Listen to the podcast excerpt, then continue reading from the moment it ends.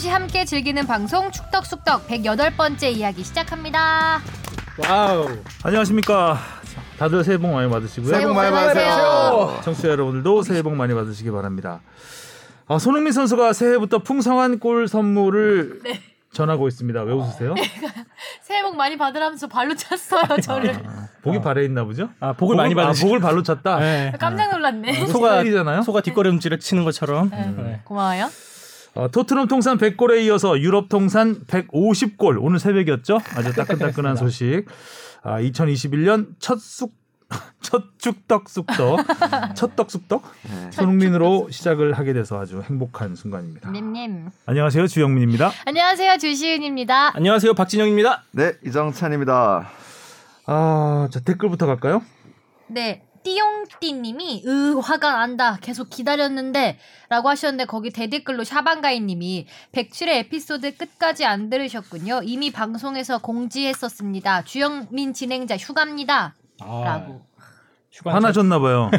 휴가입니다. 모르셨어요? 샤방가이님이 거의 저희. 대변인급이 되셨어요. 고맙습니다 홍진우님이 휴방 한 번 하니까 생각보다 오래 쉬는 느낌이네요 드디어 내일 업로드 아유, 예. 이렇게 기다려주신다니까 고맙네요. 그러니까요. 네. 음. 마이클 스코긴스님이 주바페님 인생샷인 것 같아 소개해 봅니다. 인스타 보다가 누군가하고 한참을 봤다는 바로 접니다. 이 사진이 댓글에 걸려 있죠. 아 댓글 네, 걸려있어요. 댓글에 이렇게 같이 걸려 있었죠. 거예요. 언제 찍은 아. 사진? 사진이에요? 스코긴스님. 이거 그 이번에 이제 앵커 할 때 잡지에 실릴 사진을 찍었었는데 아. 인터뷰 사진이에요. 근데 잘 아, 나와가지고 표정에 한껏 그 도도함을 이게 묻어내게 하려는 했습니다. 앵커 모드. 네 앵커 모드로 이거 뽀샵 좀 들어간 건가요? 모르겠어요. 그 회사 홍보팀에서 찍어주신 사진인데 아, 들어간 것으로. 엄청 잘 아, 나왔어요. 들어간 것으로. 음. 감사합니다. 이거 컷하자마자 한박 웃음 터뜨렸을 것 같은데. 맞아요. 자, 샤방가이님이 주시은 아나운서 포털 사이트 다음 프로필 사진이 바뀌었네요. 오, 무심코 검색해봤는데 예전과 다른 것 같아서 주영민 기자님 이번 한 주 휴가 잘 보내시고 새해 다들 2021년 첫 방송으로 만나길 바랄게요. 코로나 조심하시고요. 음. 맞아요, 프로필 사진 바뀌었어요. 프로필 사진을 바뀌었어요. 본인이 관리하나요? 어, 제가 바꾸고 싶으면은 정정합니다. 수정이요. 그냥 본인이 바꿀 수 있어요? 네. 뭐 이걸로 바꾸셨어요? 그 아니 이번 이- 팔렸을 안, 걸로? 바, 안, 아, 이거 아, 안딴 걸로? 바뀌었는데 제 제가 알기로 어느 순간부터 그 본인 정보는 본인이 수정할 수 있는 걸로 바뀌었다고 하더라고요. 아, 그래요? 네. 저는 손을 안 대는데 어느 순간 막 올라가 있고 사진이 막 바뀌고 막 이러더라고요. 음. 그래서 누가 바꾸는 건지 모르겠어요, 저는. 네. 음. 어, 데, 그 닉네임이 엄청 강하시네요. 음. 썩을 노마 님이 새해부터 네. 왜 음. 이 채널 듣는 사람 없나요? 왜 아무도 없지? 아, 이거는 이거는 네이버 오디오에서 보내주신 거네요? 네, 맞아요. 어 그러네요. 아 이모티콘이 네. 다르네요. 음. 써 글을 쓰라는 얘기겠죠? 그렇겠죠? 네. 어. 어 글노마. 서글노마님께서 이거 우리 저희 다단계, 다단계. 시스템을 이제 아신다면 이제 다이아몬드가 되실 때까지 이제 계속 친구분들을 네이버 오디오로 끌고 들어와 주시면 됩니다. 맞아요. 혹은 황현수 선수의 에피소드가 생각보다 반향이 없었던 걸로. 그러게요. 황현 선수는 굉장히 재밌어했잖아요. 네. 엄청 또 재밌었죠. 나오고 싶다고 막 그랬는데 뿌듯했어요. 그래서. 또 나올 수 우리 있을지 국군, 장. 국군 장병에게 일단 미운 편지 좀 한번 써주시고요. 지금 일단 훈련 열심히 받고 있습니다. 아 맞다. 아, 그러네요. 맞다 맞다 네. 그러네. 훈련소 들어갔죠, 지금. 나름 모 커뮤니티에서는 황현수 햄최몇으로 약간 viral이 됐긴 했던데. 햄최몇? 햄버거 최대 몇 개. 이렇게 아. 많이 먹는다고. 아. 네. 이것도 그렇고, 그러니까 그 황현수 선수가 팀을 그리고 팬들을 사랑하는 마음은 좀 잘 전해줬던 것 같아요. 그래서 팬들은 되게 좋아했던 서울 팬들은 되게 어. 좋아했던 뿌듯하네요 방송이었습니다. 여러모로. 그래서 서울 팬들만 좋아했던 건가요? 네. 아쉽네요. 네. 저희 되게 즐거웠는데 생각보다는 반응이 그렇게 뜨겁진 않았던 것 같아요. 주시은의 프로필에 대한 반응이 뜨거웠고요. 여기서 의외로? 여기서 저희의 사실상 그 주 타겟을 알 수가 있죠. 네. 우리 방송은 주시은 팬들을 향해서 가야 된다. 어, 주시은의 축덕쑥덕. 네. 음, 아닙니다. 알겠습니다. 네. 자, 그럼 오랜만에 라떼 어. 한번 가볼까요? 네. 축덕다방에 주문하신 라떼 나왔습니다.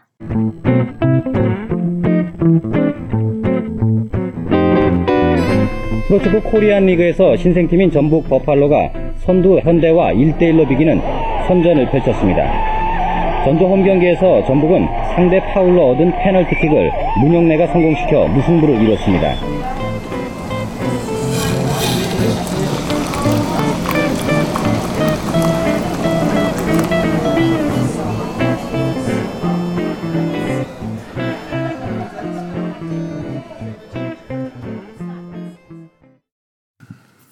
자 추억의 이름 전북 버팔로 기억 못 하시는 분들도 많을 거예요. 이정찬 기자는 알겠죠. 저는 근데 버팔로를 기억하기보다는 음. 전북을 알게 되면서 아 이 버팔로가 전북이 됐다라는 거를 알게 된, 된 음. 경우였어요. 저는 요 버팔로도 신기한데 이 현대라는 그냥 현대로만 칭한 게 좀 신기했어요. 뭐 울산 현대라든지 뭐 전북 현대 뭐 이런 아, 거 예전에는 그렇게. 예전에는 연고지. 정착이 안- 어, 그거에 대한 신경을 잘 안 썼기 어. 때문에 기업 이름을 썼죠 야구처럼. 현대. 예. 현대? 왜 현대죠? 여기 선두 울- 울산 아, 현대. 여, 아 여기서 네. 선두 현대와 현대. 이때 이때는 아, 현대 호랑이 축구단 선두 현대 이렇게 불렀죠. 현대면 옛날 야구팀이 더 먼저 떠오르는 세대라서 음, 맞습니다. 그렇죠, 그렇죠. 현대는 그 고대도 있나요? 뭐 이런. 아 근데 처음 예. 아니, 처음에 저도 그래서 그, 그 도시로 바뀌었을 때 오히려 전 그때 되게 어색했었어요. 아 오히려 그때가 예. 음. 서울이 수원을 이긴다라는 게 굉장히 처음에는 낯설게 맞아요. 느껴졌었는데 굉장히 기사 쓰는 입장에서도 예. 어, 너무 낯설었어요. 근데 네. 사실 해외를 보면 전부 거의 도시를 다 쓰잖아요. 그렇죠. 예. 그렇게 해서 바뀐 거였죠. 음, 맞습니다. 어, 전북 버팔로에 대해서 관심 이런 라떼가 들어올 거라고는 상상을 못했습니다. 왜냐하면 너무 짧았기 때문에 그렇죠. 상상도 저도. 아. 버팔 전북 버팔로를 저는 기억을 하고 있는데 어 뭐가 다르지? 전북 현대하고 약간 그런 느낌이 들었어요. 저도- 저도 그 그런- 팀이라고 그냥만 생각을 하고 있었던 것 같아요. 오. 자, 그럼 사연을 잠깐 들어볼까요? 네, 자의식의 방황님이 안녕하세요 축덕숙덕 애청자입니다. 전북 현대 우승을 보며 전북 버팔로가 떠올랐습니다. 90년대 중반에 있던 구단으로 기억하고 있습니다. 어려운 살림에 힘겹게 구단을 운영했던 걸로 알고 있는데 비록 어려운 살림이었지만 쉽게 지지 않는 경기력을 갖추고 있었고 이러한 경기력 속에서 이경춘 선수는 국대로도 발탁되었던 걸로 기억합니다. 전북 버팔로 라떼 이야기 부탁드립니다. 감사합니다. 네. 네. 어, 보니까 지금 저만 마스크를 쓰고 있었네요. 저도 방금 벗었습니다. 아, 방역이 잘 되고 있다는 걸 깜빡하고 저만 살겠다고 하고 있었던 저희 것딱 같습니다. 3, 4인이니까요. 네, 사인이니까. 네. 음, 전북 버팔로. 그러니까 현재 전북 현대 모터스의 모태가 됐던 음. 모터의 모태가 됐던 팀이죠. 어, 전박 전박 나력이 좋았겠네요. 어, 전북 버팔로스 버팔로스가 아니라 버팔로였지 그때 스가 아니라 버팔로를 follow 한번 해보겠습니다. 네. 전북 버팔로는 그 창단부터 굉장히 많은 진. 음. 많은 진통을 겪었습니다. 음. 어, 그런데 그렇게 진통을 겪어서 창단되고 해체하기까지 단 8개월. 아 그렇게 힘들게 창단을 했는데 네. 해체되는 게 8개월이에요? 딱 한 시즌 뛰고 말았습니다. 아, 그야말로 신기루처럼 나타났다가 사라졌다고 해야 될까요? 어, 일단 전북 버팔, 버팔로가 어떻게 탄생했는지부터 말씀을 드리겠습니다. 어, 1994년에 창단이 됐는데 추진은 1991년부터 어, 오. 추진됐습니다. 추진. 아, 명분은 뭐였냐면 어, 그 당시에 호남을 연고로 하는 전라도를 연고로 하는 프로팀이 없었습니다. 음. 전부 서울팀, 그다음 포항, 울산, 부산. 서울 세 팀 해서 여섯 팀이 있었는데 그러니까 호남 지역에 없다 보니 아, 호남 지역 축구 팬들을 위해서 프로팀이 하나 있어야 된다라는 공감대는 있었어요. 그래서 1991년 컨소시엄 형식으로 전라 진돗개 팀이라는 아주 투박한 그리고 전라 진돗개. 어, 고향 냄새 물씬 나는 토속적인 발음 이름으로 조심해야 되겠어. 창단이 추진이 됐습니다. 그런데 문제는 항상 자금이죠. 아, 프로팀을. 자금이. 이 창단하기가 어렵잖아요. 어 그래서 다음 해에 스포츠 용품 업체인 푸마가 스폰서로 들어옵니다. 오. 완산 퓨마. 네. 그때 푸마가 음, 완산. 그래서 완산 푸마라는 이름으로 바꾸죠. 완산 푸마요? 진돗개가 이제 푸마가 된 거죠. 어. 좀 무서워지고 좀 커졌습니다. 커졌어. 예. 또 빨라졌을 것 같기도 하고요. 자, 왠지. 이러, 근데 빠르지 않았어요. 창단은 빠르지 않았어. 아, 완산 푸마. 1993년 시즌 참가를 허락받습니다. K리그 참가를. 그래서 선수 모집에 나서죠. 어, 이렇게 해서 이제 푸마가 탄력을 받는 듯 했는데, 어, 신생팀에게는 드래프트 우선권이 주어지거든요. 그러니까 좋은 선수들을 수급할 수 있는 어, 그런 제도인데, 선수들이 거부를 해요. 아, 완산 푸마를 가기로. 드래프트 지명된 선수가 노정윤 당시에, 음. 그다음에 김태영, 정재권 선수였던 것 오. 같은데, 근데 푸마로 안 간다고. 푸마로 안 간다고 해가지고 어, 노정윤 선수는 제1리그로 갔고 어. 그다음에 정, 김태형과 정재권 선수는 실업팀으로 갑니다. 어, 왜 푸마로 안 가요? 그러니까 자금난이 심한- 허덕, 허덕인다는 걸 알고 있었고 아. 그다음에 대우를 잘 못 받는다는 아. 게 뻔해 보이니까 안 간 거죠. 어 그래서 이제 어렵사리 선수들이 좀 중 중저가 음. 선수들 이제 좀 영입을 할- 해서 하려고 했는데 결국 선수 등록 마감 시한을 못 맞춥니다. 아. 그래서 리그 참가가 무산이 되죠. 아. 그래서 또 다음 해로 또 넘어갑니다. 어, 이후에 메인 스폰서가 컴퓨터 업체 또 주류 업체로 교체되면서 이름이 전북 버팔로가 됩니다. 어. 푸마에서 더 커졌습니다. 이름은 점점 커지네요. 어, 이름은. 이름은 커져요. 뭐 동물원이요. 예. 해를 거듭할수록. 그래서 이제 1994년에 드디어 K리그의 제7구단으로 참가를 하게 됩니다. 어, 드디어. 예. 호남을 연고로 하는 최초의 프로축구단의 탄생입니다. 그래도 자금난에는 변함이 없었습니다. 당시 감- 초대 감독이 김기, 김기복 감독님이셨는데 어, 사비를 털어서 유니폼을 사주고 선수들은 이제 콘도나 여관에 묵으면서 손수 빨래를 하고 아. 밥을 해 먹었다고 합니다. 어머 어머. 유명한 일화가 있는데 담당 기자들이 돈을 모아서 밥을 사줬다는 선수단 밥을 선수들한테? 밥을 사줬다는 전설적인 일화도 있어요. 자 이런 어려움 속에서 어, 버팔로는 정규리그 3승 5무 22패 최하위 22패. 어, 당연한 결과겠죠. 지원이 거의 없었으니까 음. 결과적으로는 이렇게 됐습니다. 어, 하지만 버팔로의 그 중반까지의 투혼 많은 관심과 찬사를 받으면서 공포의 외인 구단이라고 불렸습니다. 오. 맞아요. 어, 리그 3경기 만에 포철과 비기면서 첫 창단 첫 승점을 따냈고요. 9경기 만에 전통의 명문 대우 로얄스를 꺾고 창단 첫 승을 거둡니다. 오. 그리고 어, 또 차범근 감독이 이끌던 좀 전에 앞에 인트로에 소개를 했죠. 현대를 꺾으면서 음. 만만치 않은 저력을 보여줬죠. 하지만 자금난은 점점 극심해졌고 축구인들은 모금 운동까지 벌입니다. 버팔로를 살리자. 와. 어, 그런데 이제 8월부터 해체설이 슬슬 나기 시작합니다. 그래서 임금 체불이 이어졌고 아. 9월에는 사무실을 폐쇄합니다. 아이쿠. 결국 프로축구연맹 이사회를 열고 어, 도저히 안 되겠다. 그래서 구단 해체를 전제로 연맹에서 구단을 떠안습니다. 아, 남은 시즌은 연맹이 운영한다. 예, 아. 그렇죠. 어, 그렇게 해서 이제 한 시즌은 마치게 해야 되니까. 왜냐하면 리그가 파행이 돼 버리잖아요. 한, 시, 한 음. 팀이 사라져 버리면. 그래서 결국 버팔로는 그 시즌이 끝나고 해체가 됩니다. 어. 그리고 현대자동차 아, 아까 3승 5무 22패라고 했는데 이 22패 가운데 마지막 10경기를 다 졌습니다. 음. 아. 10연패로 10연패로 와, 끝났죠. 10연패. 예, 그래서 어, 사실 그 구단이 계속 어느 정도 지원만 됐다면 꼴찌는 하지 않을 음. 성적이었어요.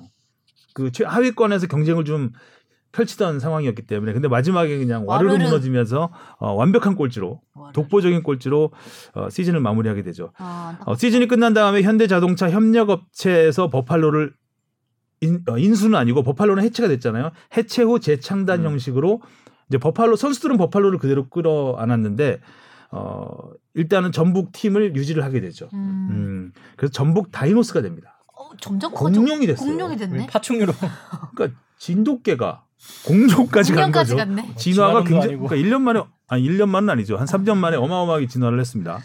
그런 식으로 하면 당시에는 코끼리가 있었습니다. 유공 코끼리가 일단 있었기 때문에 아직 코끼리까지는 미치지 못했네요. 음. 와, 예.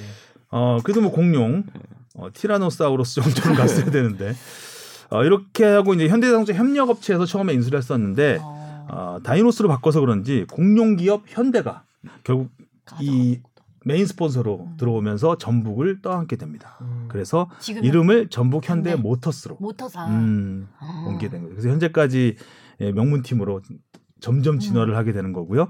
앞서 이경춘 선수를 언급하셨는데 어, 버팔로의 주력 수비수였고요. 94년 히로시마 아시안 게임 멤버였고 A 매치 그 음, 친선 경기 두 경기 출전 경력이 있더라고요. 어. 어, 우리 기억에는 별로 남아 있지 않은 선수긴 한데 당시에는 간판 선수였습니다. 어. 어, 해체 후에는 전북 다이노스에서 또 주전 수비수로 뛰었고요. 또 몇몇 그 주력 선수를 살펴보면 버팔로의 골잡이가 이제 미드필더 김경래 선수였는데 당시 94 시즌에 11골 득점 4위를 차지했습니다.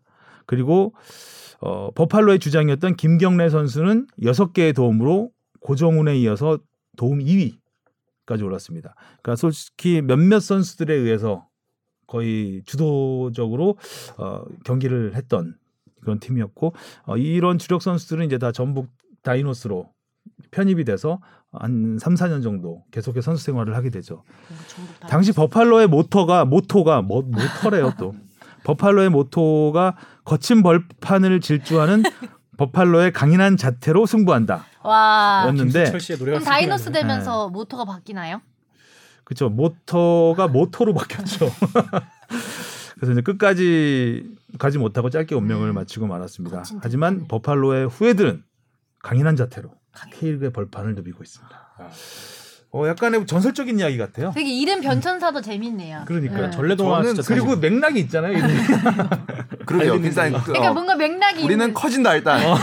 우리는 어. 대형 동물과 어 약간 육, 육식 동물이죠. 육식 음. 동물을 지향하는 약간 그런 일단 산업혁명을- 커진다. 아, 산업혁명을 보는 것 같기도 하고. 그러니까 버팔로는 저는 그냥 버팔로라는 이름은 기억을 하고 있지만 이 팀이 어떻게 어떻게 돼- 흘러갔는지에서는 솔직히 잘 관심이 없었어요. 왜냐하면 전북이라는 팀은 2010년대가 오기 전까지는 사실 그렇게 주류 프로축구에서 주류의 팀 그렇죠. 전북 현대 모터스가 된, 아, 그러니까 전북 현대 다이노스 시절도 사실 마찬가지입니다. 그러니까 최강희 감독 부임 이후에 사실 좀 그 명문 구단이 된 경우기 때문에 음. 오히려 그러면서 2010년대에 저는 버팔로를 알려고 했던 것 같아요. 공부 어, 이게 어, 떻게 된 거지?라고 뒤늦게 팔로우를 네, 하셨고. 뒤늦게 팔로우 진짜 팔로우를 한 거죠. 음. 근데 당시에 이제 전북에 계셨던 어, 선수 중에 지금 심판으로 활동하시는 분께 오전에 잠깐 통화를 드렸었는데 음. 그 웨인 구단 이미지가 굉장히 강했대요. 그러니까 이 팀에 그렇게 오려고 하는 티- 선수들이 많지 않았기 때문에 은퇴를 앞둔 선수거나 그러니까 다른 아, 팀에서 안, 방출되거나 아니면은 어린 선수들 위주였는데 그 아까 말씀하셨던 그 초대 사령탑 김 감독이 선수들을 굉장히 가정 그러니까 가족같이 잘 대해 주셨다고요. 아무래도 좀 어려울 때는 또 그런 어, 리더가 음. 예, 그 힘을 발휘하게 되죠. 그러면서 어, 시즌이 진행되면 될수록 중반에는 굉장히 끈끈했다고 해요. 서로 간에. 그래서 보면은 그 처음 아홉 경기를 못 이긴 그러니까 처음 개막과 동시에 계속 계속 쭉 못 이기다가 아홉 경기 만에 첫 승리한 팀 상대가 대우였고 그렇죠. 그러고 어. 또 계속 못 이기다가 두 번째 승리한 팀이 또 대우입니다. 어. 그러고 세 경기 만에 승리한 팀이 현대. 현대. 그러니까 근데 어왜 그랬 그러니까 대우가 그랑 그 당시에 그래도 뭐 순위는 높지 않았지만 그래도 좋은 선수들이 많았던 팀이거든요. 그래서 왜 그랬냐고 물어보면 그 팀에서 유독 방출된 선수들이 맞아요. 대우 많았대요. 출신들이 굉장히 많았어요. 아, 그러다 그러니까 뭔가 보니- 더 오기로 예, 예. 이경춘 선수 말씀하신 그 선수하고 김경래 선수가 대우에서 온 걸로 알고 있는데 음, 더 그럴- 오기로 뛸수 있었겠다. 그래서 그런 것들이 아. 기억이 나,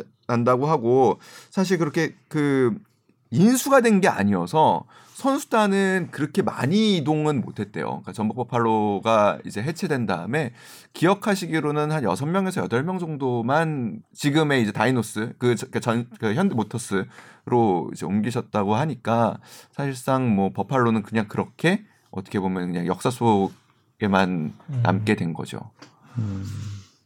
90년대에 보면은 이런 식으로 이제 어렵게 어렵게 팀을 유지하다가 중간에 간 팀, 그러니까 프로 팀은 아니고, 다- 그러니까 처음에 시작할 때 90년 초반만 해도 이제 실업 팀도 같이 80년대부터 그 같이 해오면서 프로 리그로 해왔지만 사실상 실업 팀들이 이제 같이 참가했던 그런 리그로 운영이 됐었거든요.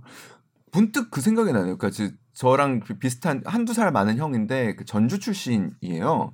그러니까 우- 내가 응원하는 팀은 늘 없어졌다라는 얘기를 하더라고 어렸을 때 음. 쌍방울 야구 쌍방울도 음. 사실 좀 그랬었고 그래서 그런 그런 얘기를 했던 게 좀 기억이 나네요. 음, 그때 뭐 물론 그 IMF 좀 이전이긴 하지만 IMF 시대에도 굉장히 프로스포츠가 위기를 겪었던 적이 있었고 예전에 저는 국민은행이 이제 초대 멤버였는데 그, 케- 그 당시 슈퍼리그였죠. 프로축구 처음 시작할 때.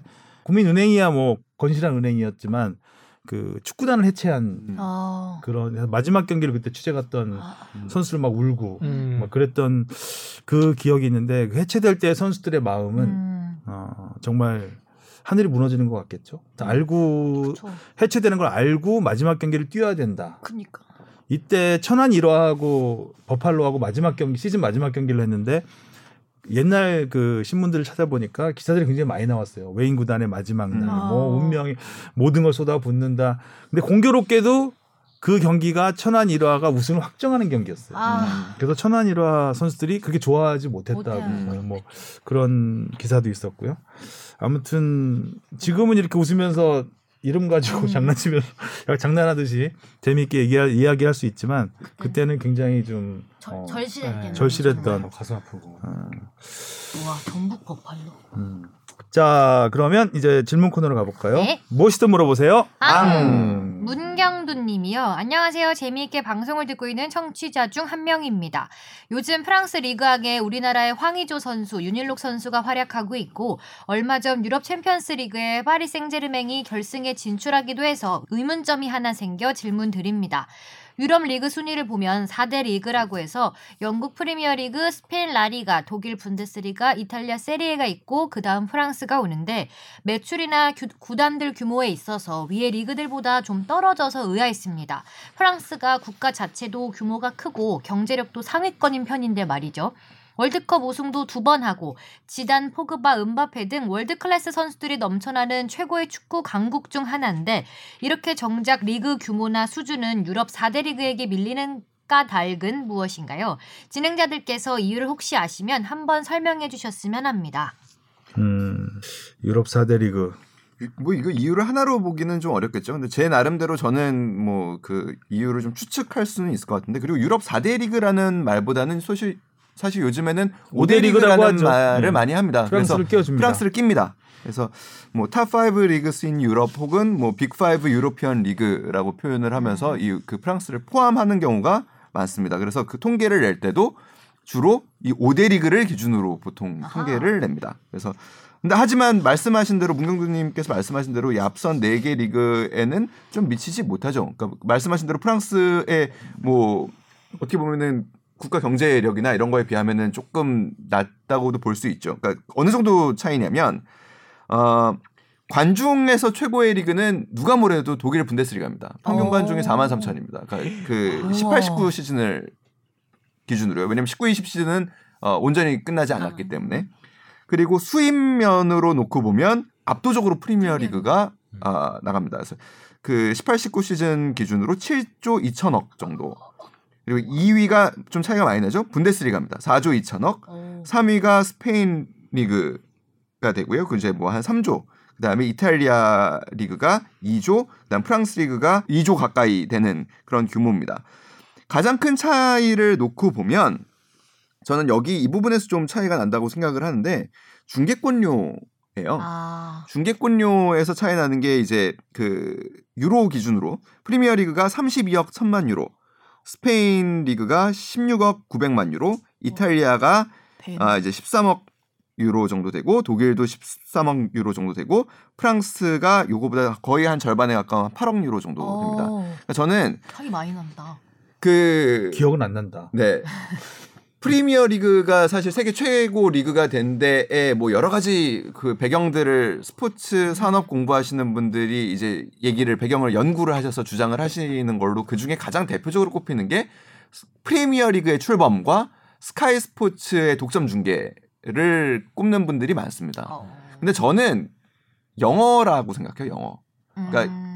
컨텐츠가 영어로 만들어지는 게 굉장히 크다고 생각합니다. 음. 그 언어 시장에서 일단은 프리미어 리그는 그 독보적인 그런 배경을 갖고 있는 거죠. 컨텐츠가 영어로 소비된다라는 거는 굉장히 큰 장점이거든요. 그래서 아까 얘기했지만 이런 그 관중 수익이나 전체 리그의 수입 면에서는 스페인 리그가 분데스리가에 밀리지만 스페인 리그가 중계권료가 더 비싼 이유, 좀 레알 마드리드와 뭐 바르셀로나라는 걸출한 두 명문 팀이 있어서도 있겠지만 스페인 언어를 사용하는 인구가 전 세계적으로 독일어를 사용하는 인구보다 많습니다. 저는 그런 부분에서 좀 기인했을 거라고 보고 실제로 라리가가 그래서 지난 몇 년 전부터 라리가 컨텐츠를 영어로 제작하기 시작했습니다. 음. 그러니까 그 프리미어 리그와 격차를 좀 좁혀 보려고. 얼마 되지 않았네요. 네. 그래서 그런 거를 생각한다면 그러니까 프랑스 리그 같은 경우에는 그 프랑스어도 물론 그 세계적으로 굉장히 많이 쓰이는 언어이긴 하지만 모국어로 프랑스어를 쓰는 비중은 뭐 영어나 그렇게 큰 차이가 없을지 모르지만 전 세계적으로 그냥 영어를 사용하는 인구 대 프랑스어를 사용할 수 있는 인구의 차이는 굉장히 크거든요. 그러니까 그런 데서 오는 차이가 아니었을까. 반대로 그러면은 스페인이나 뭐 독일 이런 데는 왜 그러냐. 자국 그러니까 아까 얘기한 대로 독일은 자국민들의 그 리그에 대한 사랑이 엄청나고요. 그러니까 그런 데서 좀 차이를 찾을 수 있을 것 같아요. 그러니까 지금 5대 리그는 그러니까 자국민들의 수입만으로는 사실 유지가 굉장히 어려운 단계에 있습니다. 그러니까 지구화를 그러니까 세계화를 빨리 누가 더 잘 해내느냐, 아시아의 뭐 스타급 플레이어들을 누가 누구 어떻게 빨리 영입하느냐 이런 경쟁을 하고 있어요.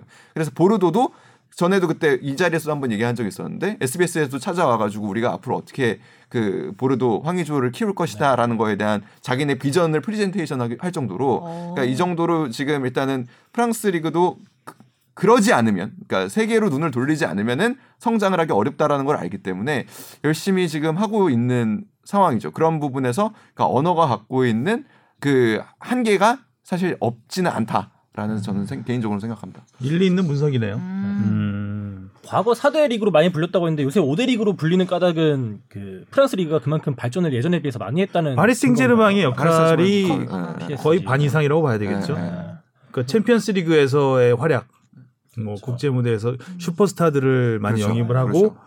그 거의 뭐 탈, 국내 리그는 생제르맹한테 큰 의미가 없잖아요. 네. 음. 그렇죠. 그러니까 네. 그렇게 됐을 거라고 보여요. 그러니까 저도 이거 이 부분은 뭐 그냥 완전 뇌피셜인데 그 해외 자본들이 이제 막 쏟아져 들어오기 시작하잖아요. 근데 당연히 처음에 이제 영국으로 들어오죠. 그러면서 커진 게 UEFA입니다. UEFA의 챔피언스 리그라는 무대가 굉장히 커졌어요. 그 전에는 사실 PSG도 챔피언스 리그에 올라갔었고요. 아넬카가 그 PSG에서 데뷔를 했을 때 그 당시에 어마어마한 big club이었습니다. 그러니까 그런데 돈이 쏠리기 시작하는 거죠. 음. 그러면서 아마 그쪽이 성장을 했을 것이고 그 다음에는 제가 보기에는 그 이제 중동 자본이나 이제 그 유럽 축구 시장을 노리는 자본들 입장에서는 영국의 뭐 예를 들면은 하위권 팀을 들어가는 것보다는 프랑스의 상위권 팀을 투자를 해서 챔피언스 리그에 에, 효과를 보겠다라고 하는 계산이 섰을 것 같아요. 그래- 그래서 이제 프랑스에서 뭐 독보적인 1위를 하고 있는 어, 프랑스 팀 현대자동차 같은 경우에는 그래서 프랑스 리그에 또 스폰을 했었죠. 그러니까 그런 식의 마케팅과 연관이 되어 있지 않을까? 그래서 지금 다시 어떻게 보면은 프랑스 리그가 다시 재도약하는 시기가 아닐까? 아마 프랑스는 지금 정책적으로 지금 코로나 때문에 모든 게 지금 뭐 뒤죽박죽이 되고 엉망이 되긴 했지만 프랑스가 빅 이벤트들을 지금 좀 많이 개최를 해놓은 상황입니다. 아, 지난 일단 여자 월드컵이 네. 굉장히 성공적으로 잘 어. 개최가 됐고 그 사상 최대 그 흥행을 했죠. 여자 축구가 워낙 강한 나라이기도 해서 그런 것도 있지만 그리고 파리 올림픽을 지금 준비를 음. 하고 있고 럭비 월드컵도 준비를 오, 하고 있습니다. 그러니까 이런 걸 통해서 프랑스가 스포츠적으로 다시 좀 발돋움하려고 하는 기회 그, 도- 그 과도기에 있기 때문에 리그도 아마 좀 성장할 가능성이 좀 있지 않을까라는 음. 생각을 합니다. 음. 다음 질문이요. 네, 원팀 리더십 보유자님이 어, 손흥민 선수가 100호 골을 달성할 리즈전을 보고 궁금한 점이 생겨서 질문 드립니다. 토트넘 베르베인이 PK를 얻어낸 장면과 관련해서인데요. 베르베인이 파울을 당할 때 보면 한 발은 페널티 박스 안에, 다른 한 발은 박스 바깥에 있었고 파울을 한 선수는 박스 바깥처럼 보이더라고요. 페널티킥을 줄지 아니면 박스 바깥 프리킥을 줄지에 대한 정확한 기준이 궁금합니다. 좀 뭐 애매한 경우가 사실 많죠. 그 기본적으로 박스 안에서 일어난 파울에 대해서 페널티킥을 선언하는 하는 겁니다. 정의는 그렇습니다. 그러니까 페널티 에어리어 안에서 파울이 벌어졌을 때 근데 그러면은 파울을 범하는 사람이 기준이냐, 파울을 당하는 사람이 기준이냐, 뭐 이런 문제도 벌어질 수 있는데 일단은 파울이 일어난 장소, 접촉하는 그 일어난 지점. 한 장소, 아. 일어난 지점을 음. 한다라는 게딱그 일단 선 경계면요? 선은 안으로 칩니다. 이거 아. 이 자리에서 몇번 아. 얘기한 것 같은데 그래서 골대 그 골도 아. 골도 선에 걸쳐 있으면 맞아, 경기장 안으로 치기 때문에 골이 아닌 거고 겨- 선을 완전히 통과를 해야 경기장 밖으로 보기 때문에 골인이 되는 거죠. 그러니까 그렇게 이해를 하시면 될 것 같고 헷갈리는 경우가 딱 요런 경우일 거예요. 그러니까 밖에서 당기기 시작했어요. 근데 안까지 가서 넘어졌어. 왔어. 왔어 그 전에. 몇 대 몇이야. 거의. 아, 힘이 어디까지 이어졌나를 본답니다. 아. 그건 좀 애매하다. 예, 예. 하문철 변호사님 보통 이제 들어가기 전에 딱 놓으면 바깥에서 일어났으니까 이거는 페널티킥이 아닌 아닌데. 거잖아요. 음. 일어난 지점은 바깥에 네. 있었으니까. 그러니까 그 선 밖에서 놔야 돼요. 놀 거면. 아. 놀안 그러면 이제 그 당하는 선수도 버티고 버티다가 페널티킥 안까지 그렇죠, 그렇죠, 그렇죠. 그러니까 그 그러니까 힘을 끌 힘을 끌고 와야 돼요. 그 힘을 그 힘을 끌고 와야 돼요. 끌고 와서 관성의 법칙을 좀 공부를 해야. 되는데 어디까지 어. 힘이 어디까지 이어지는지. 그래서 예를 들면 저는 그래서 그것도 물어봤거든요. 공중볼 경합 같은 경우요. 그럼 어떻게 되냐? 그 골대 그러니까 라- 그 자- 그 이게 뭐 골라인 판독기 같은 거는 없지만 결국에 그 공중볼 위에서 뭐 예를 들어 뭐 팔꿈치를 핸드볼. 썼다든지 네. 뭐 이런 게 있었을 때 결국에는 그 위치가 골라인 아니냐, 그러니까 그 페널티 에어리아 아니냐 바뀌냐를 봐야 된다고 합니다. 어렵죠. 이거는 굉장히 어렵죠. 어렵죠. 그거는 어렵다. 그냥 그 VAR 판독관이나 봐도 어려울 것 같아요. 주심의 재량이라고 봐야 되겠죠. 네. 일단 규정은 선 위에 있으면 안으로 치는 걸로. 그렇죠. 음, 그 다음이요. 네, 또 두 번째 질문인데요. 최근 석현준 선수가 병무청에서 공개한 병역 기피 명단에 등재되었고 석현준 선수는 이에 대해 특별히 소명하지도 않아 형사 고발됐다는 기사를 접했습니다. 개인적으로는 과거 장현수 선수의 사례보다 석현준 선수의 사례가 더 엄중하다고 생각이 듭니다. 물론 재판 과정을 거쳐야 하지만 장현수의 경우 이미 병역 혜택 후 봉사 활동에서 문제가 발생한 거고 석현준은 아예 병역을 면피하려고 한 정황이 있으니까요. 이와 관련해 축구협회에서 어떤 움직임도 없는 것 같은데 축구협회는 석현준 선수의 징계 등을 검토하고 있는지 향후 어떤 계획인지 알고 싶습니다. 축구협회는 일단은 뭐 그 간단하게 얘기하면은 그 법적 판단이 마무리된 다음에 일단은 아. 징계를 하더라도 하겠다? 어, 하겠다는 음. 입장이지만 대표팀에 선발할 수는 없습니다. 음, 그 국가 이제 병역법상 국, 국가대표로 선발할 수가 없습니다. 왜 그러냐면 지금 이 선수는 만 27세부터는 어 그 국외 여행 허가를 받아야지만 단수 여건으로만 외국을 나갈 수 있는 상황이에요. 근데 이미 지금 91년생이니까 어 이제 만 서른이 되는 해죠. 그러니까 만 28세, 만 29세가 되는 해부터 든. 계속 그 단수. 병무청에서 보냈다고 해요. 소명을 해라. 어떻게 아. 언제 들어와서 병역을 해결할 건지. 그 마지막으로 저희하고 이제 인터뷰했던 게 2018년 말에 대표팀 소집됐을 때였어. 벤투에서 그 당시에 제가 물어봤었는데 어, 병역을 그 당시에도 왜냐면 만 27세가 넘었기 때문에 들어올 때마다 여권을 새로 만들어야 되는 상황이었거든요. 그래서 어, 어떻게 할 거냐고 물어봤을 때 절대 병역을 기피하지 않겠다. 어, 방법을 찾고 있다라고 얘기를 했어요. 방법을 찾고 있었던 건 뭐였냐면 행정소송을 하는 거였어요. 행정소송을 해서 어, 만 35세 까지, 그러니까 그 전까지 아무튼 내가 유럽에서 계약 기간이 남아 있는 동안 그리고 어, 좀 다 하고 들어와서 어, 보충역이나 이런 방법을 통해서 병역을 해결할 수 있도록 좀 해달라고 했는데 행정소송이 그렇게 받아들여질 리가 없죠. 그게 특별한 경우라고 보더라도 그 그래서 행정소송 결과가 잘 좋지 않았던 것 같고요. 이제 그 왜 국가대표로 선발을 할 수가 없냐면 이런 이런 경우에는 어떤 문제가 발생하냐면 국내에서 이윤을 얻는 활동을 할 수가 없습니다. 국가대표에 소집이 되면은 그게 뭐 그거를 뭐 보수로 보기는 좀 어렵지만 수- 훈련 수당이라든지 뭐 다쳤을 경우에 뭐 보험금 이런 것들이 발생을 하게 되기 때문에 그러니까 국내에서 아무튼 이윤이 발생을 하는 거죠. 그러니까 그렇게 할 수가 없고 국내 채- 일단 이, 이 기간에 일단 석현주 선수는 병역 기피자로 분리가 되기 때문에 국내에 머무는 시간이 특별한 일을 제외하고는 제한됩니다. 그렇기 때문에도 국가대표를 하기가 좀 어렵고 석현주 선수는 제가 알기로는 어떤 방법을 생각을 한 거냐면 어 제가 알기로는 지금 포르투갈 영주권을 갖고 있는 걸로 알고 있어요. 그러니까 포르투갈에서는 어 일정 금액 이상의 그 집을 구매를 하면 거주권을 주고요. 거주권을 보유하고 몇 년 이상이 이어지면 아, 그게 영주권으로 영주권이요? 넘어갑니다. 그래서 그런 부분을 이용해서 유럽에서 선수 생활을 하는 데에서는 사실 큰 문제가 없고 이제 아무로 계속 진행이 된다면 석근주 선수는 두 가지를 택해 중에 하나를 택해야겠죠. 우리 국적을 포기하거나 예, 그러면서 이제 유럽 국적을 취득을 그러니까 유, EU의 국적, EU 나라의 뭐 지금으로서는 포르투갈이 좀 더 유력하겠죠. 그러니까 포르투갈의 국적을 취득을 하거나 아니면은 들어와서 병역 기피한 것에 대해서 어 뭐 처벌을 받을 수도 있겠죠. 처벌을 받거나 아니면 병역을 마- 완수 완료하고 어 이제 우리 국적을 유지를 하는 방법도 있겠죠. 잘못하면 스티븐 쑥이 될 수도 있는.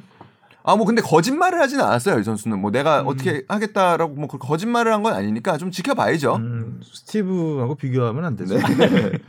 그렇군요. 석현주 선수가 참 많은 또 그 전부터 약간 의혹들이 조금씩 있었는데 다잘 될 거다 뭐 음. 병역 기피할 생각 전혀 없다 이런 얘기를 좀 공개적으로 많이 했어요. 근데 좀 본인이 책임을 그 말에 책임을 좀 져야 되지 않을까. 예민한 문제여가지고. 어. 네. 그런데 그 어쨌든 그러니까 이런 사례들이 다른 종목도 있거든요. 특히 그 해외에서 활동을 많이 해야 되는 골프 같은 경우 음. 배상문 선수 같은 경우는 이제 그렇죠, 그렇죠. 연계해달라고 그랬는데 받아들이지 예, 않았죠. 똑같은 경우에요. 이런 식으로 고발이 됐던 상황이었고 배상문 선수는 그 PJ 투어에서 뭐 운이 좋은 케이스죠. PJ 투어에서 그 투어 자격을 연장을 해줬죠. 음. 어, 그 그러니까 군 복무하는 기간 동안 PJ 투어 자격을 연장을 해주 해주 해주고 들어와서 본인이 이제 입대를 한 뒤늦게 입대를 했죠. 그래서 군 복무를 마치고 돌아갔는데 아, 전성기의 실력은 이어가지 못하는 좀 안타까운 부분이 있었는데 어찌됐든 본인이 이것은 해결을 해야 되는 부분인 것 같습니다. 어, 비난은 당연히 피할 수 없는 거고. 옛날에 그 아약스에서 뛸 때 세간의 유망주로 되게 주목을 많이 받았는데. 아, 그렇죠 안타까워요 이 선수의 그 생활 선수 생활하면서 저니맨으로 그렇죠. 생활하면서 여기저기 돌아다니면서 어떻게든 해보려고 그 흔적들이 몸에 또 남아 있는 부분들도 네. 있잖아요. 도전 정신은 음. 어마어마해요. 그래서 그래서 좀 안타까운 부분이 음. 있는 거죠. 그래서 잘 끝났으면 좋겠는데 어 아. 글쎄요 좋은 마무리가 되길 바랍니다. 네. 아무튼.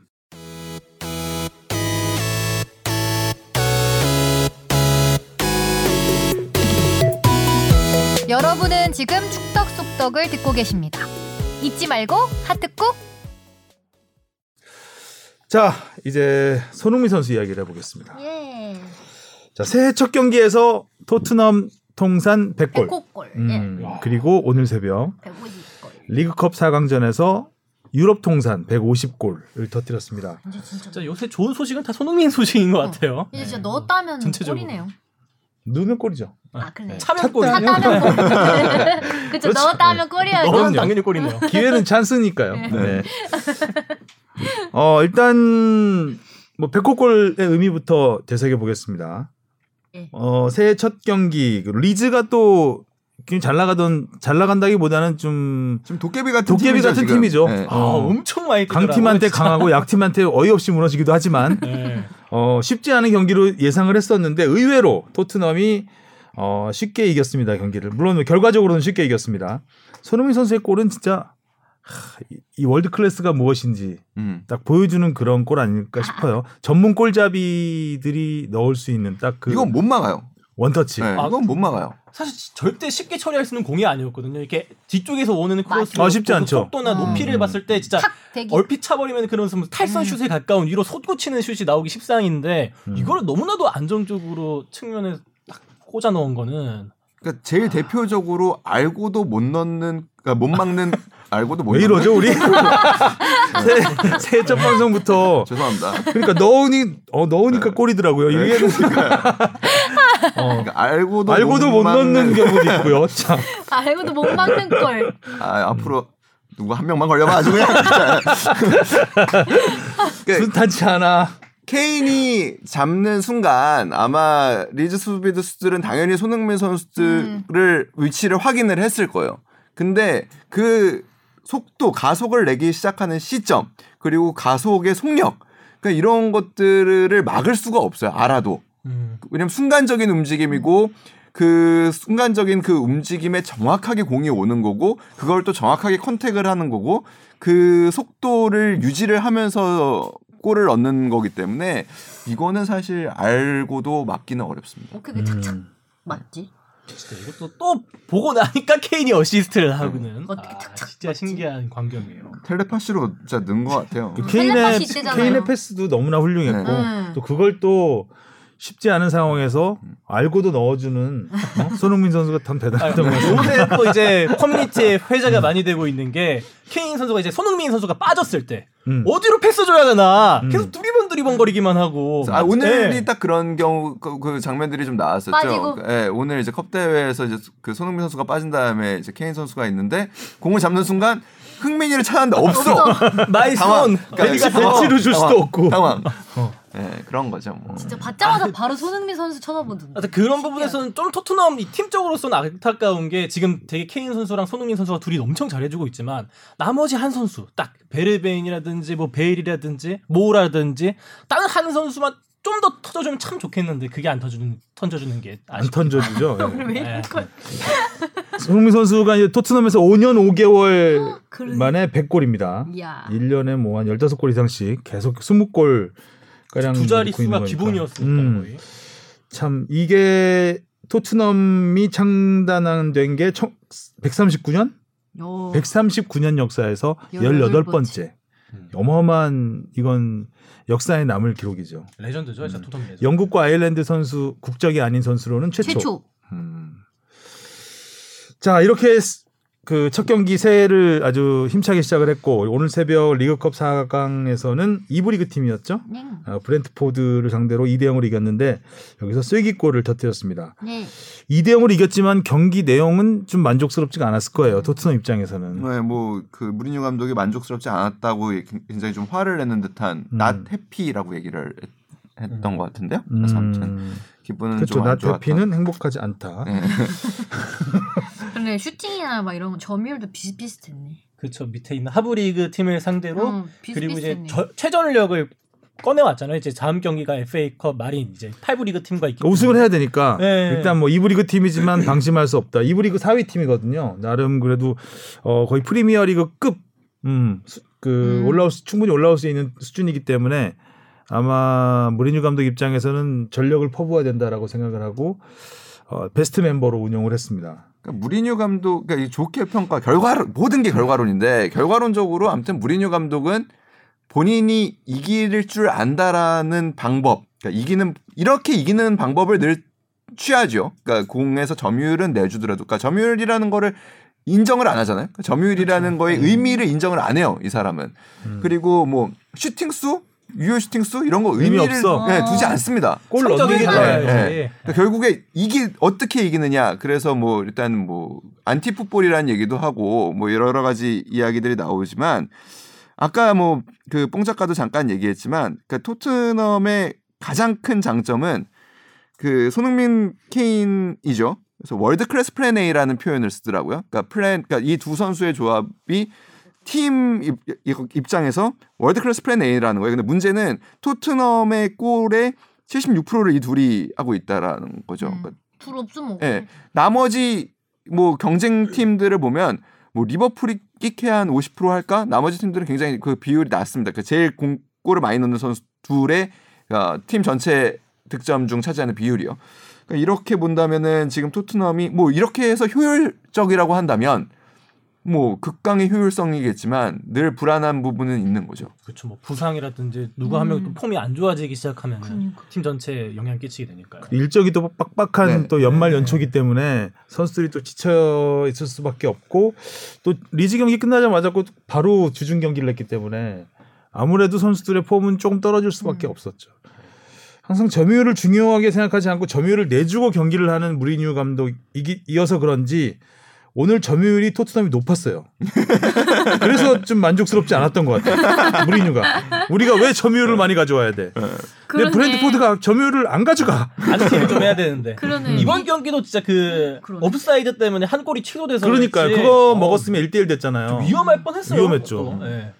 아, 뭐 손흥민 선수의 결승골이 됐겠죠 그러면. 그렇죠. 음. 그렇죠. 아, 저는 이번에 이제 손흥민 선수가 아시아 최초 이제 유럽 통산 150골도 달성했고 토트넘에서 100골도 달성했는데 좀 이게 궁금하더라고요. 이게 손흥민 선수가 어, 토트넘에서 100개 골을 터뜨렸는데 그 중에서 이제 패널분들이 봤을 때 가장 뭐 의미 있거나 베스트 골은 어때 어떤 걸로? 푸스카스상 꼽는지. 받았지 않습니까? 아, 뭐 푸스카스상도 당연히 있겠지만 뭐 좀 의미가 있었다거나 기- 개인적으로 뽑는 베스트 골이 있다면은 개인적으로 베스트 골?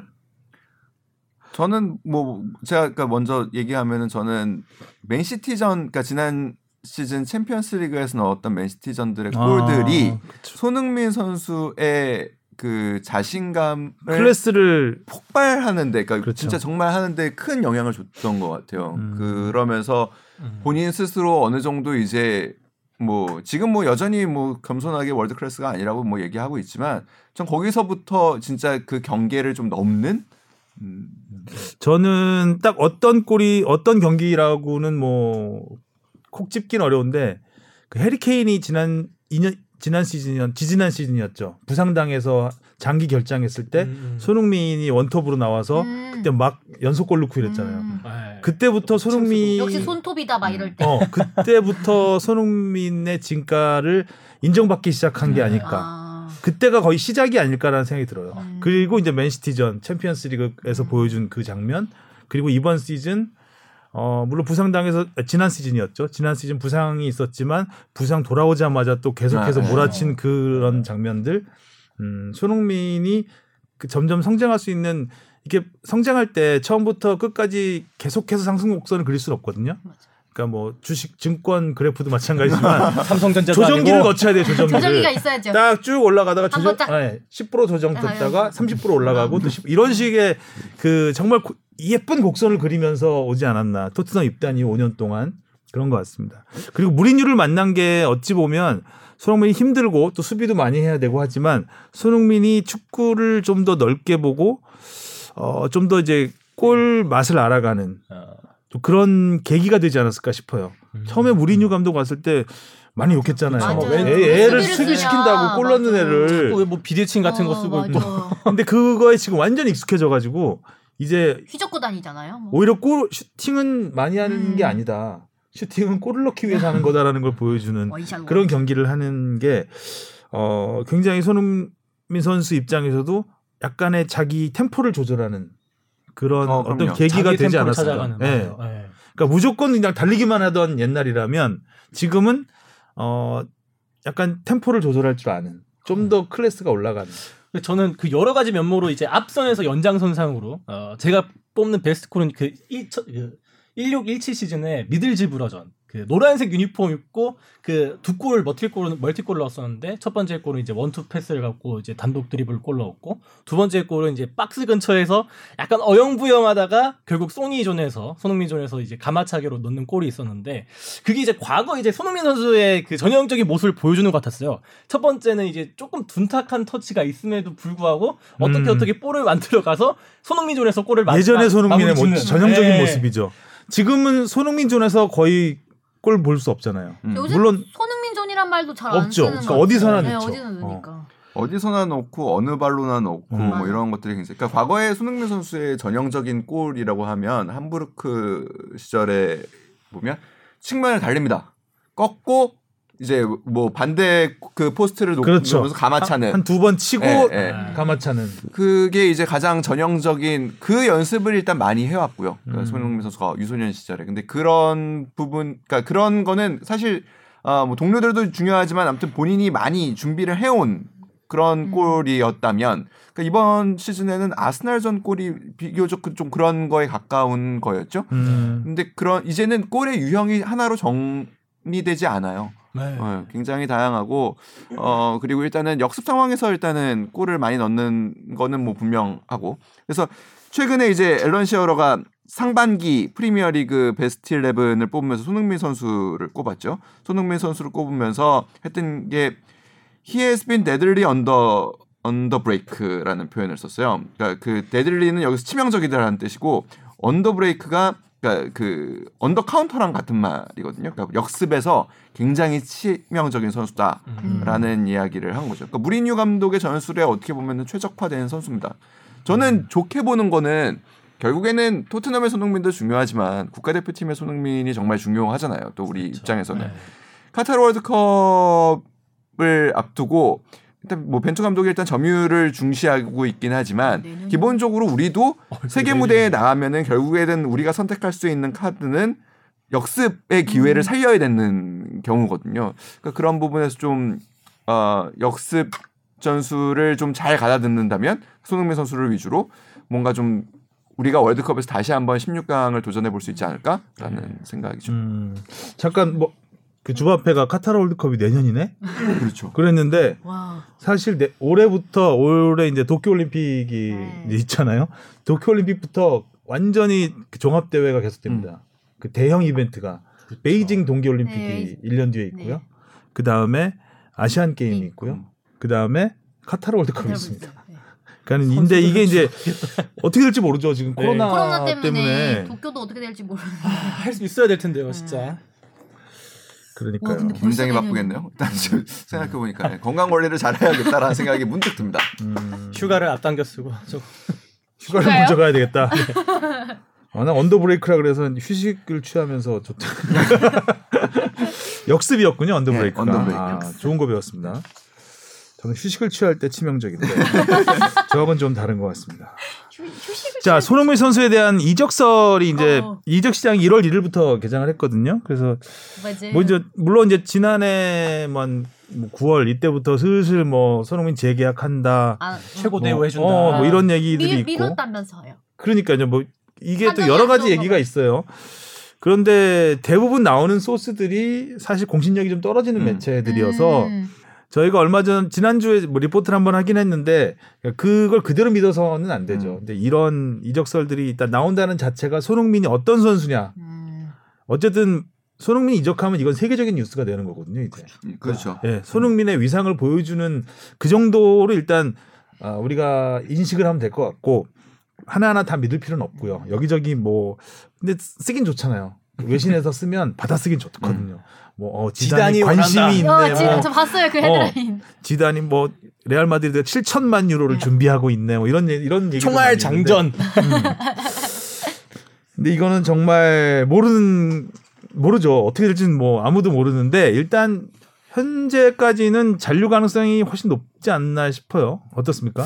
저도 그냥 그럴 거라고 봐요. 그러니까 손흥민 선수가 그 이적설에 휘말리는 가장 큰 이유 중에 하나는 손흥민 선수가 사실 어느 정도 이룰 거를 이뤘고 이제 어, 도전해야 할 게 있다라면 우승 우승. 트로피 였기 때문에 음. 우승을 할 수 있는 팀으로, 팀으로. 가야 되는 게 아니냐라는 게 이제 어떻게 보면은 이적 이적에는 돈도 물론 돈이 가장 큰 뭐 명분이 될 수 있지만 사실 명분이 굉장히 중요합니다. 그러니까 이 이런 그래도 어느 정도 클래스가 있는 선수의 이적에는 사실 명분도 중요한데 지금 메시가 열심히 명분을 만들고 있잖아요. 지금 어떻게든 이적을 해보려고. 명부에 있어야지 명부에.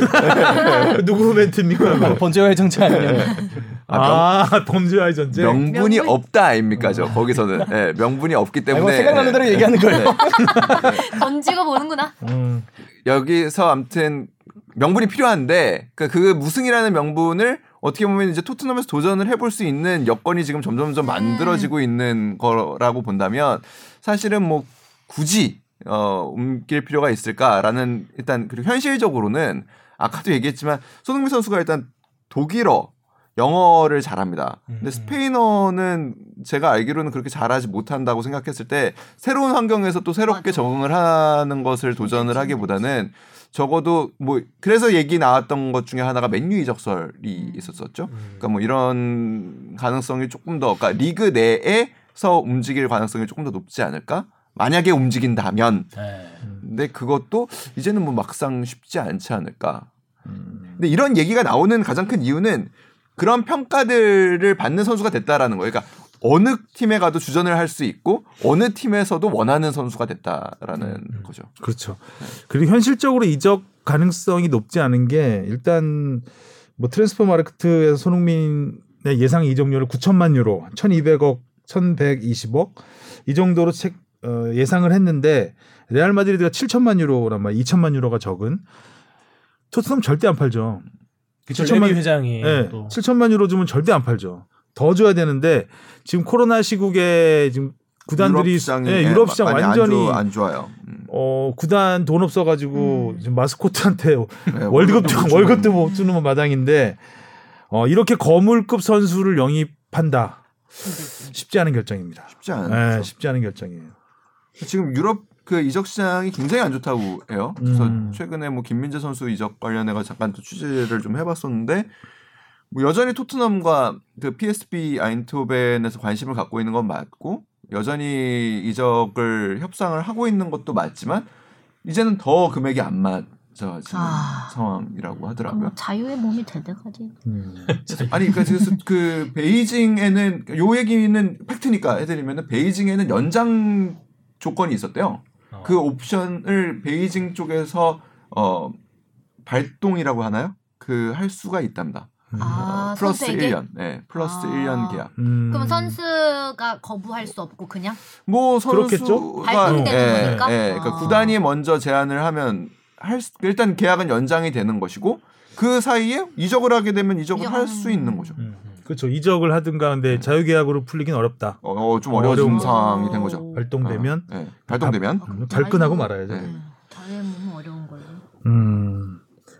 자 이제 맨유와 맨시티의 4강전 승자와 결승에서 맞붙게 네. 되죠. 어, 내일 이곧 방송을 들으실 때쯤에는 때쯤 결정 뭐 나겠네요. 나겠네요. 오호라. 음. 어, 어쨌든 결승전은 만만치 않을 거예요. 근데 아마 무리뉴 감독이 무리를 하겠죠. 어, 아마 리그를 포기하더라도 리그 컵은 가져야 되겠다라고 임할 것 같습니다. 4월인데 네. 그때 상황을 굉장히 계산기를 두드려 보겠죠. 두드려 보겠죠. 유로파 또 챔스. 나가는 그렇죠. 그것도 좀 봐야 될 거고. 챔스 유로파 4강권과 리그도 봐야 유로파 리그와 음. 지금 그리고 뭐 리버풀도 그렇고 지금 그리고 코로나가 오늘 또 40명 나왔잖아요 프리미어 리그에서. 정상적인 팀이 없어요 거기가. 그러니까 이게 그나마 토트넘이 제일 정상적인 어, 거예요. 그러니까요. 그러네요. 이거 어부지리로 어떻게 될 수 있어요 이런 운이 좋네. 시즌에. 그렇죠. 제발 코인 좀 하자. 아, 40명이 나왔어? 어, 어쨌든 뭐 토트넘이 13년 만에 우승이잖아요. 이렇게 되면 음. 음. 리그컵 우승이 13년만. 아, 손흥민 선수가 드디어 우승컵을 들어올리느냐. 우리가 아까 그 오전에 그 후배들하고 얘기하면서 그래도 우승 한 번도 못했다는 얘기만 하면서 아시안 게임 우승하지 않았냐는 얘기를 했었는데 아우디컵. 아 아우디컵. 아우디컵. 아우디컵. 아, 아우디컵이 있었구나. 아 아우디컵. 아 시안 나네요. 게임 얘기도 아니네. 아우디컵. 아우디컵을 어디다 갖다 댑니까 지금? 민분이 없잖아 민분이. 아, 원네 개만 보이네요.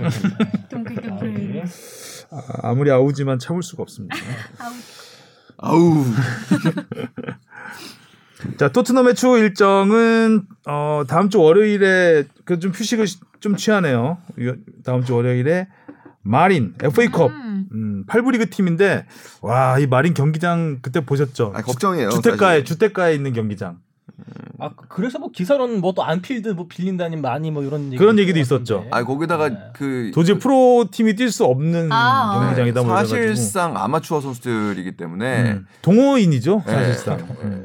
그 옆에 뭐 아니 그 코로나는 괜찮으신가 잘 모르겠어요 솔직히 그 그것도 다른 문제지. 팀들에 아. 비해서 그러니까 이 프로 선수들에 비해서 그러니까 버블 속에 관리되는 선수들이 아니거든요 음. 좀 걱정입니다 음, 이 경기는 아마도 쉬어갈 가능성이 굉장히 높고 그리고 다음 주 목요일에 아스톤 빌라와 프리미어리그 경기가 있습니다. 그리고 뭐 바로 또 4일 뒤에 셰필드 그 다음에 리버풀이 있습니다 오, 그리고 뭐. 빡빡해요 네. 일정, 일정들이.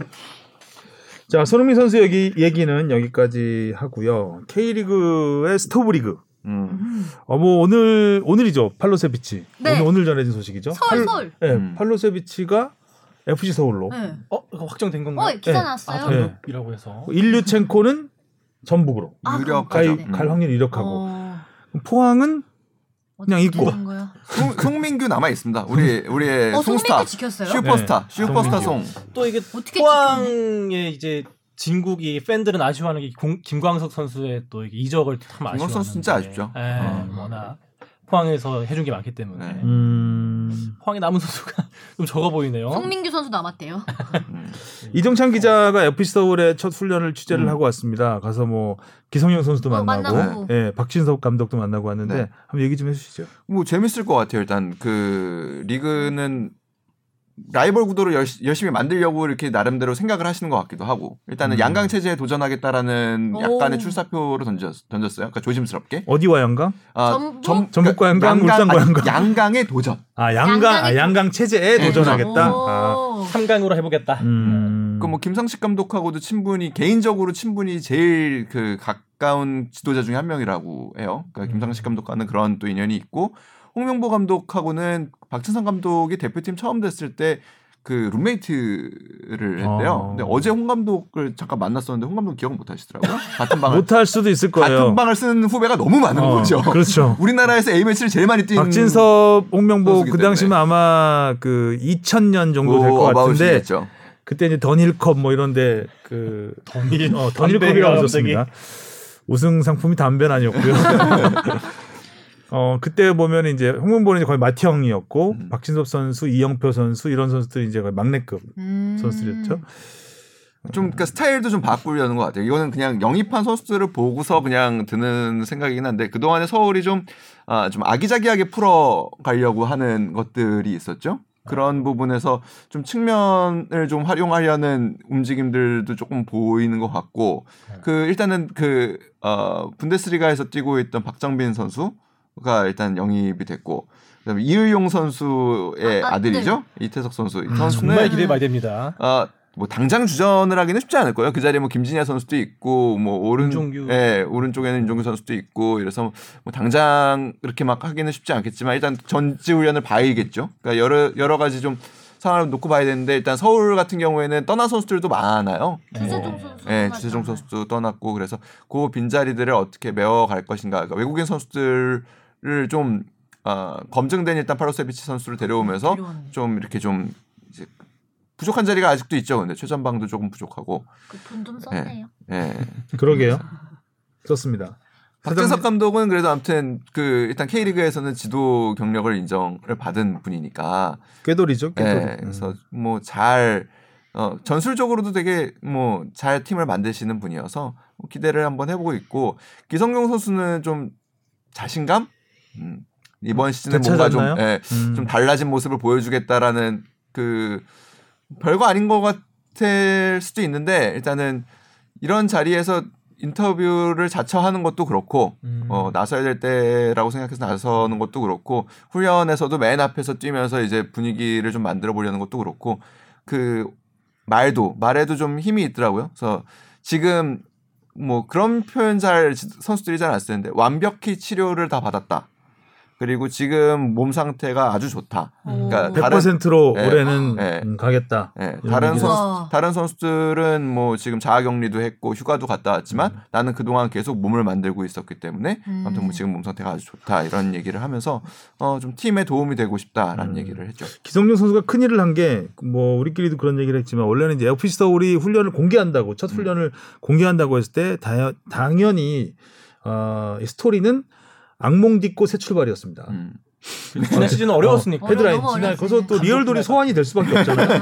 어, 여러 가지 중 여러 가지 악재 중에 리얼돌이 또 소환이 되면 그 악몽을 떠올려야 되는 이런 그새 출발하면서 다시 한번 감독 몇명 바뀌었네. 지나간 뭐 것을 거. 지나간 대로 새 남겨야 되는 안 좋은 네. 이야기를 다시 들어야 되는 찝찝함. 예. 쳐내니까. 근데 기성용 선수가 나와서 인더, 인터뷰를 자청하면서 음.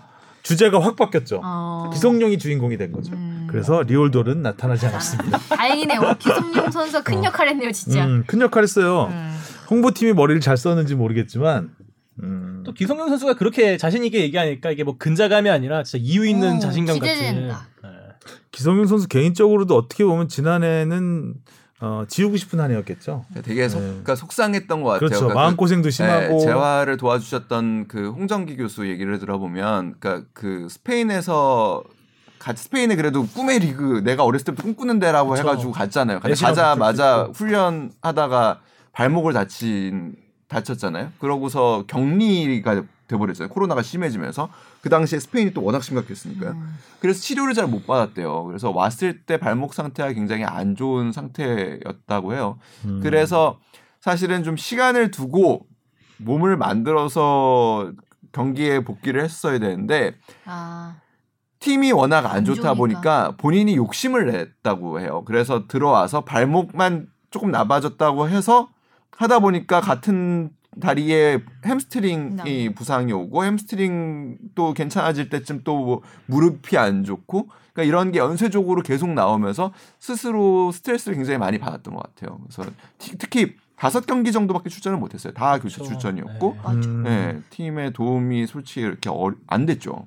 기성용과 팔로세비치의 조합도 아주 볼만할 것 네. 같습니다. 네. 중원에서 킬패스와 또 팔로세비치가 워낙 어. 결정력이 뛰어난 좋으니까. 선수이기 때문에. 쇼패스와 롱패스의 조합이잖아요. 어떻게 보면 어. 서울이 이렇게 이렇게 골잡이만 하면 그한 명 괜찮은 아, 외국인 있으면- 선수 영입을 하면 어. 박주영 선수도 아직 있고요. 음. 재계약을 했으니까. 박주영 선수도 마찬가지라고 그래요. 박주영 선수도 사실 지난 시즌에 뭐 기록적으로는 뭐 팀 내 최다 득점이긴 합니다만 네, 그 씁쓸한 기록일 수 있죠. 네, 조금. 안 좋거든요. 그래서 어, 올해는 좀 더 팀에 도움이 되겠다라고 재계약을 굉장히 일찍 했잖아요. 생각보다 그 FA였는데 그래서 그런 부분에서도 좀 기대를 해볼 만하지 않을까. 아무튼 올 시즌 K리그는 참 볼거리가 많아졌습니다. 특히 뭐 감독들이 뭐 대거 바뀌면서 음. 55세가 최고령 감독이네요. 그 근데 이거 이거 이우영 안양 감독이니까 어차피 네. 예, 2부 리그 감독이 아 3부 리그 아, 2부 리그 예, 감독이죠. 2부 2부 리그 감독 따지고 보면요. 그러니까 전북 울산이 사령탑이 다 바뀌었죠. 음. 그러고서 그 광주 서울 바뀌었죠. 맞바꿨죠. 거기 네, 또. 광주 서울 바뀌었죠. 그다음 사실상 수원도 바뀐 거라고 봐야 되죠. 그렇죠. 예. 거기다가 그 새로 올라온 팀이 두 팀입니다. 음. 수원. 그렇게 보면 음. 12팀 중에 절반 이상이 사실 다 새로운. 사령탑으로서 시작을 한다고 봐도 되는. 그러니까 물론 음. 그러니까 승격팀은 조금 예외지만 아무튼 K리그의 수- 그 얼굴들이 바뀌는 거죠, 굉장히. 음. 그뭐 스토리도 많을 것 같아요. 특히 이제 뭐 홍명보 감독이 울산을 맡으면서 어 개막전이 전북일 텐데 전북과의 경기를 어떻게 해 나갈지. 예, 굉장히 일단 궁금한 부분이고 그다음에 뭐 당연히 수원과의 경기도 재밌을 것 같고 박건아 코치 같은 경우에는 같이 런던 올림픽 사단에 있었기 때문에 그리고 가장 어떻게 보면 홍 감독이 애제, 애제자 중에 한 명이 김민호 선수가 또 수원에 있고 어. 또 서울 같은 경우에는 또 기성용 선수, 박주영 선수 그렇죠. 그리고 또 뭐 지금 또 대표팀 후배였던 박진섭 감독 뭐 이런 여러 가지 스토리들이 나올 수 있지 않을까. 그리고 포항은 그 홍명보 감독이 사실 또 포항맨 출신이기 때문에 그런 또 동해안 더비임과 동시에 또 친정팀과의 네. 대결이 될 수도 있는. 네.